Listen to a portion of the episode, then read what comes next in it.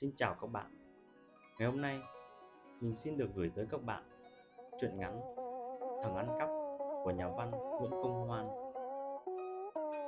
Sau đây là nội dung của truyện.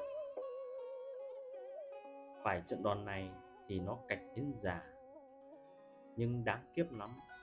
Ai thương, ai bảo mấy nứt mắt ra đã đi ăn cắp. Người ta kháo nhau, quân ấy tinh quái lắm. Ấy, nó cứ giả vờ đói khát để ăn xin, chát bùn vào mặt, vào người, lử thử lừ thừ, làm như thằng ốm. Nhưng thế rình nhà nào vô ý là thừa cơ khó ngay, rồi lật mất, nhanh như cái cắt. Người ta gườm mặt nó, người ta sợ nó, thế nó lảng bảng đến. Người ta ngờ, người ta canh, người ta giữ, coi nó như một con chó đói. Một hôm, nó vơ vẩn dẫn đám bán hàng rong. Thấy nó, bà bán rau đứng dậy, quẩy gánh lên vai đi chỗ khác. Bà hàng thịt sờ lại ruột tượng, bà hàng bún riêu nắn lại túi tiền, bà hàng lê bấm cô hàng bánh đúc. Chị bán bánh rán sốt đưa mắt cho bác bán khoai. Họ thì thào: thằng ăn cắp. Trông nó đáng sợ thật, hai mắt trắng dã, lấm la lấm lét, tóc thì bồng lên như tổ quả, da đen thui thủi, mặt rạng như men lọ cổ, hai tay thọc vào túi cái áo tây tàng, sơ xác như tổ địa. Nó đứng nhích ra chỗ bóng nắng, đun đẩy cho ấm. Nó nhìn gánh bún riêu, nó nhìn mẹt bánh đúc, nó nhìn rổ khoai lang. Cơ chừng nó thèm, nó thèm vì nó đói. Thấy nó ám, các bà chẳng dám đuổi, nhưng bụng mong nó cút ngay đi. Nó đứng một lúc, rỗi quá, nó chìa bàn tay ra xin bằng những câu văn sách thuộc lòng, chứ không cố lấy giọng nằn nỉ khốn nạn.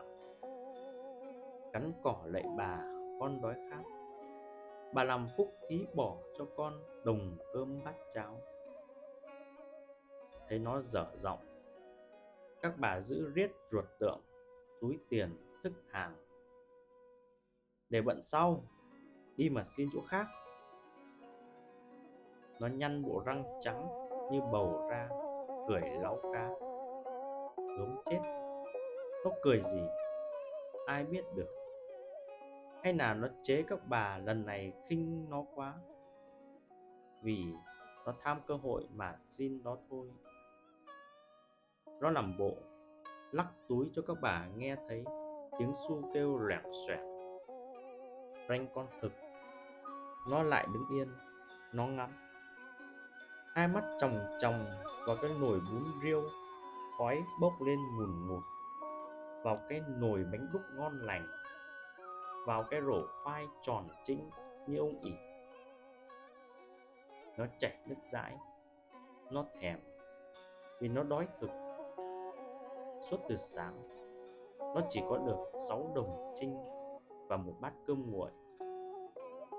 Bát cơm ấy chưa đủ sức đền vào chỗ nhịn chiều hôm qua. Nhưng thôi, làm quái gì cái vặt. Ăn không ra bữa đã quen từ của bé. Nó chỉ thấy đói, chứ không thấy cồn cào. Nó ngồi sán vào cô bán bánh đúc, nó chìa tay ra xin một miếng. Cô hàng ôm khư khư lấy mẹt vào lòng, xua lấy xua để: chưa bán mở hàng đấy, ý ạ. Nó lại lê dịch sang kề nồi bún riêu. Lại bà: con ăn mày bà một bát, ba mươi sáu cái nõn đường, mỗi bát mấy đồng xu của người ta đấy. Thôi đi, dơ. Nó lại mó vào rổ khoai lang, tủm tỉm cười. Bà ấy vội hất tay nó ra và mắng: bà thì tát cho một cái bây giờ, đừng láo. Bàng Lê chắc chẳng đời của nào nó dám động đến hàng mình, là thứ xa xỉ phẩm. Đùa nó rằng một hào một quả, bỏ tiền đây tao bán cho. Nó cười lắc đầu. Bà ấy ném vào lòng nó một vỏ quýt. Nó đỡ được, bỏ vào mồm nhai gâu gáu. Rồi nghĩ thế nào nó đứng dậy, tay nó đếm xu trong túi. Nói với bà hàng bún riêu: bà bán cho cháu một bát, mày có tiền không? Nó gật đầu mạnh bạo. Rồi đắc chí, nó lắc túi. Bà ấy múc cho nó một bát đầy. Nó ăn. Nóng, cay, ngon quá. Ai cũng yên bụng, không ai để ý đến nó nữa. Họ nghênh xe đạp, họ nhìn ô tô, họ pha trò, họ cười ha hả. Nó vẫn ăn, ngon quá. Năm phút, mười phút, bỗng chốc: ôi ông đội sếp ơi, thằng ăn cắp, anh đuổi hộ tôi. Bọn bán hàng nhốn nháo, chạy tứ tung, quăng gánh vướng, người ngã, hàng đục bát vỡ. Bắt lấy nó. Thằng đấy cắm đầu cắm cổ chạy, nhanh như mũi tên. Giời ơi, nó kia kìa, ai đuổi hộ tôi. Một người qua đường đuổi theo nó, hai người qua đường đuổi theo nó, rồi ba bốn người, sáu bảy người. Bắt lấy thằng ăn cắp. Rồi hàng chục người, rồi không đếm được bao nhiêu người nữa. Họ chạy huỳnh huỳnh, họ làm như vắt giặc.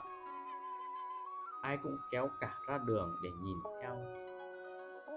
Một thằng chạy, mấy trăm người đuổi, bụi mù. Bà ấy chạy sau rốt, áo lấm, khăn sổ, tóc rũ, ngửa mặt lên mà kêu: ôi ông đội sếp ơi. Mọi người hỏi nhau: ai mất gì? Người bảo: nó cắt đứt ruột tượng của người kia. Người bảo: nó lần túi người ta. Chà, thằng que con này gớm thật. Rồi lại thêm mấy chục người nữa đuổi theo thằng ăn cắp. Thằng ăn cắp, bắt lấy nó. Ôi ông đội sếp ơi, nó ăn cắp của tôi. Kìa, ông đội sếp đến thực, bỏ mẹ. Ông ấy cắm cổ, gò lưng, bấm chuông liên thanh, đạp xe đuổi theo. Nó vẫn chạy như khoảng cả hai chân lên vai, chạy hăng quá. Những người đuổi theo chạy nhanh hơn. Bà ấy thì lạch bạch như con vịt, kêu không ra tiếng, mỗi lúc một xa nó. Xa nó đến sáu bảy mươi thước. Khổ thân tôi, giời đất ơi. Đến ngã tư, may quá, một ông chẳng hiểu đầu đuôi ra sao, nghe tiếng kêu, đâm bổ ở trong nhà ra, tóm ngay được cổ nó. Nó cúi xuống, mồ hôi trơn. Ông ấy suýt nắm trượt, nhưng liền vớ ngay được cánh tay nó. Nó giằng ra. Ông ấy khỏe như vâm, quật ngay nó xuống đánh quách, ngã sấp xuống đường đá, xây sát cả người, máu me bê bết. Ông ấy vồ được nó. Nó ăn cắp gì? Nó giật khăn. Ức, một cái đá vào mạng mỡ. Chạy nữa đi.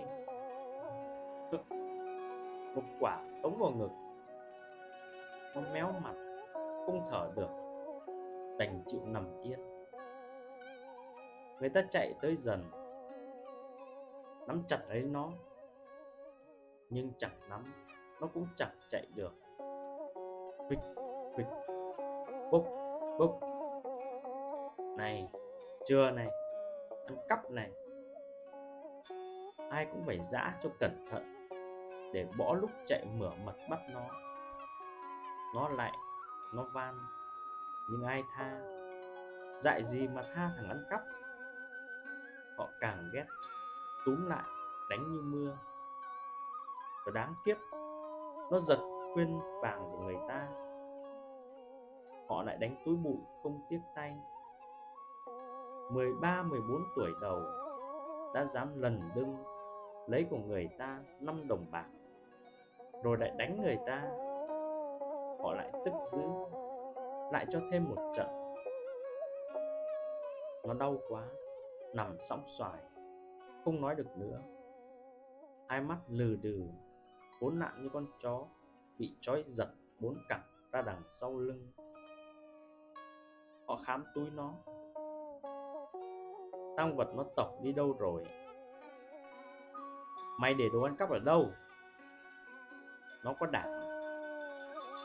Nó mở mắt ra nhìn.